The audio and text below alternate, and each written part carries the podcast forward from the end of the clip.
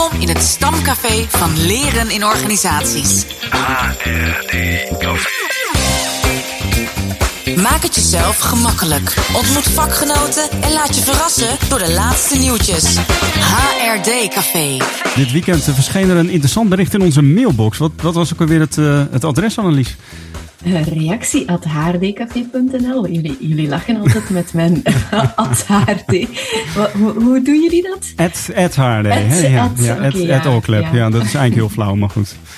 Ja, ach, het is vrijdag ook, Pieter Jan. Um, maar goed, uh, over Ad. Dus we kregen een mail binnen van Laura van den Oude. En zij mailde ons over een thema dat haar momenteel uh, in bezit houdt. En waar ze ook toekomst in ziet. Uh, vanmorgen sprak ik haar over.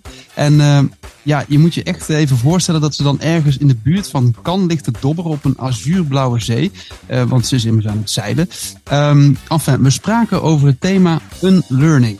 Uh, dus het is echt wel een soort beweging die aan het opkomen is. En um, een learning zou je kunnen zien um, als het proces van het loslaten van je huidige kennis, uh, overtuigingen, maar ook vaardigheden, die eigenlijk nu niet meer zo effectief zijn in deze tijd.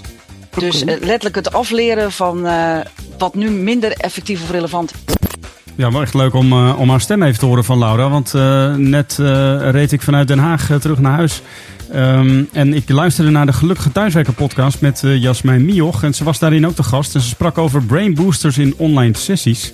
Dat is overigens nummer 63 van de, thuiswerker, de Gelukkige Thuiswerker podcast. Vandaag 30 juni 2023 verschenen. Ook heel inspirerend. Maar nu terug naar het thema unlearning. Annelies, is er iets wat jij hebt geunlearned?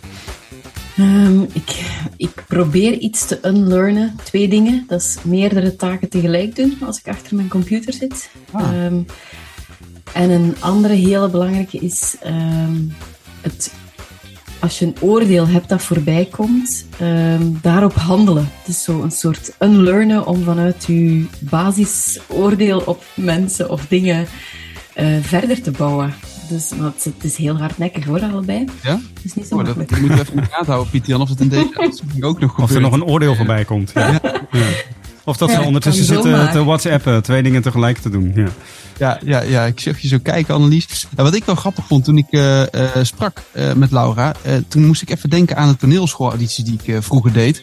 want ik had daar over het idee dat als je dan op de toneelschool zou komen, dat je dan ook echt van alles afleert om vervolgens laag voor laag opgebouwd te worden als acteur. Dat, dat deed het mij aan denken. Laura deelt een mooi voorbeeld vanuit keynote speaker Adam Grant over dit onderwerp. En um, ja, de Adam Grant die sprak op ATD. En Annelies, jij wil volgens mij heel graag uitleggen wat, waar ATD voor staat. Ja, uh, ik was ook heel fier, want ik ben er al ooit naartoe geweest. Ah, dat wilde je gewoon even zeggen. Ja, absoluut. 2012, long time ago. Maar wat is dat? Uh, maar dus, uh, ATD is de Association of Talent Development. En dat is toch wel een beetje de hoogmis voor L&D'ers. En vakgenoten die nog willen erop... Ken je dit niet? Nee, ja, dus het was een beetje schande, maar dat geeft... Oordeel, schaam je, gaat voorbij. Ik stel me open en ik denk, oh, wat leuk, Derek kent het nog niet. Uh, welkom in de ATD-wereld. dit jaar was de ATD in uh, San Diego, uh, dus in 2023. Um, en um, nou ja, had Adam Grant toch maar zijn vastgeroeste overtuigingen aangepakt. Um, ja, en ik vond het uh, echt heel interessant. Ook omdat ik kreeg op LinkedIn ook heel veel respons die mensen zeiden: ja, we zitten hier middenin. Medewerkers die oude procedures moeten afleren, het nieuwe moeten omarmen. De tijd gaat zo snel. Dus eigenlijk alles wat je leert, moet je flexibel leren. Um, en de keynote speaker die daar ook over begon, die zei van: ik doe dat ook voor mijzelf. Um, ik verzamel rondom mij heen wat hij noemde in het uh, Engels disagreeable givers. Dus uh, in Nederlands zou ik willen zeggen kritische vrienden. Die jou gewoon challengen op, ja, maar dat denk jij nu hè, in deze situatie. Maar is dat ook echt voor deze context nog relevant? En ik vond het wel mooi hoe hij dat uh, aangaf hoe dat hij daarmee bezig was. Hij had ook een heel mooi voorbeeld over. Hij is professor aan de universiteit. Mm -hmm. Hij kwam een keer een student naar hem toe die zei: Ja, ik wil iets doen met zonnebrillen verkopen op internet. Zou je mee willen investeren in mijn nieuwe bedrijfje? Want ik kan ook veel van u leren. Hij zegt, nou het eerste wat ik dacht, ik ben geen investeerder, ik ben een professor en zonnebrillen online verkopen, ik weet het niet. Ja. Nou, die jongen is inmiddels biljonair, want hij heeft oh. gewoon een fantastisch bedrijf. Hij zegt, ik was gewoon op een oude manier aan het denken over hoe kan ik die jongen helpen om te leren hoe die zonnebrillen kan verkopen online? Hij zegt, ik heb daar gewoon een gigantische fout gemaakt door mijn eigen overtuigingen voorop te zetten en niet gewoon te kijken, nou, dat zou een ex interessant experiment kunnen zijn. Ja. Uh, dus hij zei, tegenwoordig kijk ik veel meer als een soort wetenschapper naar dingen die op mij afkomen. En ik zet hypotheses van wat als het nou wel zou kunnen werken. Hmm. En dat is natuurlijk een frissere manier naar nieuwe dingen kijken dan denken, nee, dat kan niet, want ik ben dit en dit gewend in mijn oude denkpatroon. Mm, ik had deze week een teamleden en uh, over die unlearning en het was heel expliciet. Ze, hadden, ze waren zo trots op het feit dat ze nooit achterstand hadden op klanten die hen belden. En ze moesten plots leren om de achterstand van andere regio's eerst te behandelen en hun eigen cijfers te, los te laten. En Ah, ja. eh, ja, een hele shift. En nu dat ik dit woord hoor, denk ik, ah, door het te labelen met unlearning kan je het ook weer een plek en een betekenis geven. Dus ik, eh, ik ga ermee aan de slag, alvast. Nou, lekker bezig Annelies. Jeetje, en met je oordelen aan de slag en eh concrete handvat. Het gaat op op deze vrijdag. en ja, eh, op zich denk je dan trouwens bij dat fragment, hè, zonnebrillen, online marketing en zo. Maar misschien moeten we de spreker eh, Adam Grant dus ook vragen om te investeren in HD-café. En dan met name in onze speciale merchandise. Ja, want Pieter Jan, jij hebt me helemaal jaloers gemaakt met je eh HRD-café Dopper. Ja, leuk hè. Ik heb hem hier inderdaad. De HDCV eh, Dopper. En ik heb ook nog een HDCV Sweater. Dus eh, als er interesse in, in nog meer, als er interesse is in nog meer merchandise. Ik zou zeggen, laat het even weten via reactie@hdcv.nl. Overigens, mijn eigen oude gedachte bij wat Laura hier zegt is... ehm, ja, maar kijk uit dat je eh, met het badwater, badwater niet tegelijkertijd ook het kind weggooit. Eh, ik heb toch het idee dat veel oude dingen ook wel heel waardevol zijn. En zelf vind ik het bijvoorbeeld altijd heel inspirerend om te kijken... welke oorspronkelijke gedachten zitten er achter bepaalde eh, eh, opvattingen. En kan je die weer opnieuw vormgeven. Zo ben ik bijvoorbeeld bezig met een virtual reality leeromgeving... waarin we oude principes ook weer aan het afstoffen zijn in een heel nieuwe omgeving. Maar goed, dat denken van mij is misschien dan ook wel weer oud denken. Nou, loop je trouwens rond met die virtual reality bril door de woonkamer de hele week? Of, of nee? Nee, nu met mijn dopper. Ja. Boink. Top, ja. Iedere keer weer een nieuw item. Zo blijf je jong en fit, eh PJ. Ehm, ik vroeg Laura waarom ze dit thema zo interessant en belangrijk vindt. En eh, ze legt een paar eh, mooie linken. En daarna vroegen we haar ook wat, wat ze voor ideeën heeft rondom dit onderwerp. En komt daarmee met een boeiende vraag. Ja, het heeft voor mij heel erg gelinkt met duurzame inzetbaarheid. Wil je relevant blijven in je baan, dan dien je ook mee te gaan met nieuwe procedures, nieuwe manieren van werken. Zo'n zo'n JetGPT is daar een mooi voorbeeld van. Hè? Eh, dus de eerste overtuiging van een aantal mensen is, nou, robots gaan mijn werk overnemen. En eh, nou, ik zou willen zeggen, robots gaan niet jouw werk overnemen, maar je collega die JetGPT gebruikt wel. Ja. Want die is daar slimmer en handiger mee. Dus duurzame inzetbaarheid. Het is ook wel growth mindset. Hè? Durf je te innoveren, durf je mee te gaan met de nieuwe tijd. Dus ik denk dat unlearning wel een mooie plaats gaat krijgen. Ik heb het ook al gezien bij de Amsterdamse Hogeschool voor de Kunsten. Die Ja. hadden een hele reeks over unlearning. Unlearning hoe je kijkt naar beelden, unlearning hoe je kijkt naar symbolen. Ik vond het ook wel mooi. Nou, ik dacht, het is misschien leuk voor jullie podcast om eens te bespreken. Hoe kunnen we dat in organisaties implementeren? Want jij vroeg ook aan mij, hè, op individueel niveau kun je dat doen. Maar je weet ook, in organisaties gaat het allemaal wat logger. Ja. Hoe kunnen we die, eh, ze noemen het ook wel cognitieve flexibiliteit, hoe kunnen we dat gaan creëren? En eh, nou, het leek me een leuk gesprek over hoe je dat zou kunnen inzetten. Een learning organisatie breed. Ja, dat is toch ook wel weer eh, verfrissend eigenlijk, dat unlearning. Het voelt ook dan, als ik elkaar zo hoor vertellen, als een soort van opruimen of opschonen. En de uitnodiging vind ik ook wel super leuk.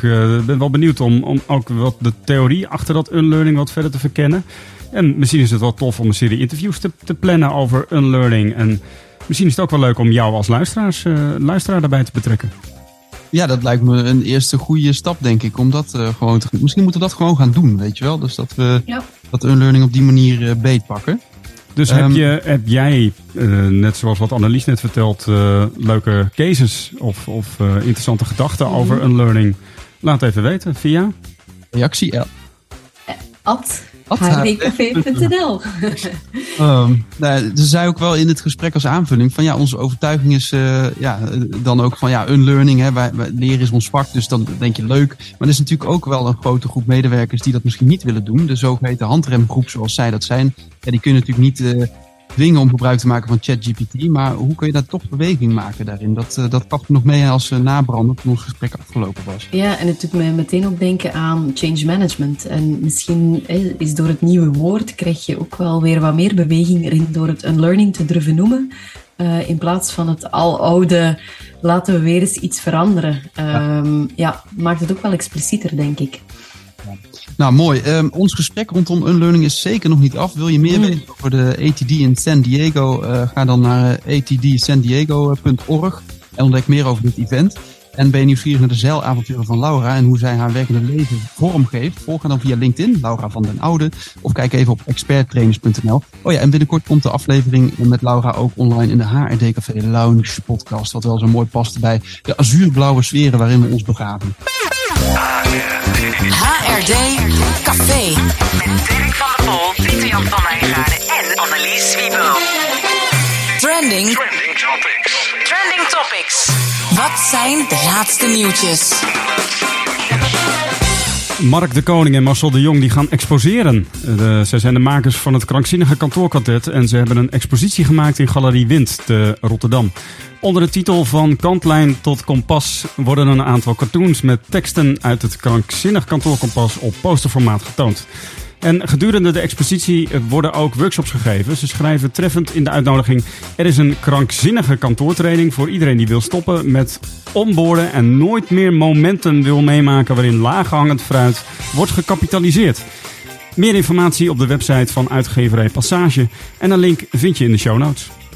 Laat het ooit weg, eh, Annelies. Ik zie je moeilijk kijken. Ah, nee, ik was uh, de link aan het volgen, want mijn nieuwtje gaat ook over onboarding. Uh, en ik deel terug een nieuwtje van Frederik Anseel over het effect van hybride werken op jonge collega's. En uh, hij geeft daarin aan dat jonge starters minder leeropportuniteiten hebben omdat als je de eerste maanden veel thuis zit achter het scherm, dan slinkt het aantal leermomenten en het informeel leren. En zelfs op momenten dat mensen naar kantoor komen, is er gewoon minder publiek hè, of minder collega's. En daardoor uh, is er te weinig ruimte voor dat leren dat zo belangrijk is. Um, en jongeren geven ook aan dat zij de codes, de onuitgesproken codes van het werk, dat zij de handleiding precies niet ontvangen hebben en daardoor een beetje verloren lopen. Uh, je vindt er alles over op uh, de LinkedIn-pagina van Frederik Anseel. Sorry, ik wilde te snel gaan. Spijt me, Annelies. Uh, Noptra, de brancheorganisatie voor trainend Nederland, um, heeft een nieuwe podcast. Harro Willemsen en Jeff Dadema, die spreken met trainers, coaches en sprekers en learning and development professionals over het mooiste beroep ter wereld, het trainersvak. Het gesprek gaat over hoe zij in het vak zitten, wat hun specialismen zijn, welke inzichten ze bieden en waar ze zelf tegenaan lopen. Uh, de eerste aflevering is een leuk gesprek met uh, Mireille Oliveira. Ik hoop dat ik het goed uitspreek. Nog gaat trainen van het jaar. En ze traint onder andere op een heel interessant thema, namelijk diversiteit. En daarover deelt ze in de eerste editie van de Noptra podcast al heel interessante dingen. Kennis in ontwikkeling. HRD Café. Als ik het goed begrijp, hebben jullie in Kerkrade de Grabbelton even overgedragen. En staat hij nu ergens in Vlaanderen bij jou, Annelies? Bij mij helemaal. Ja, dan uh, gaan we grabbelen. grabbelen.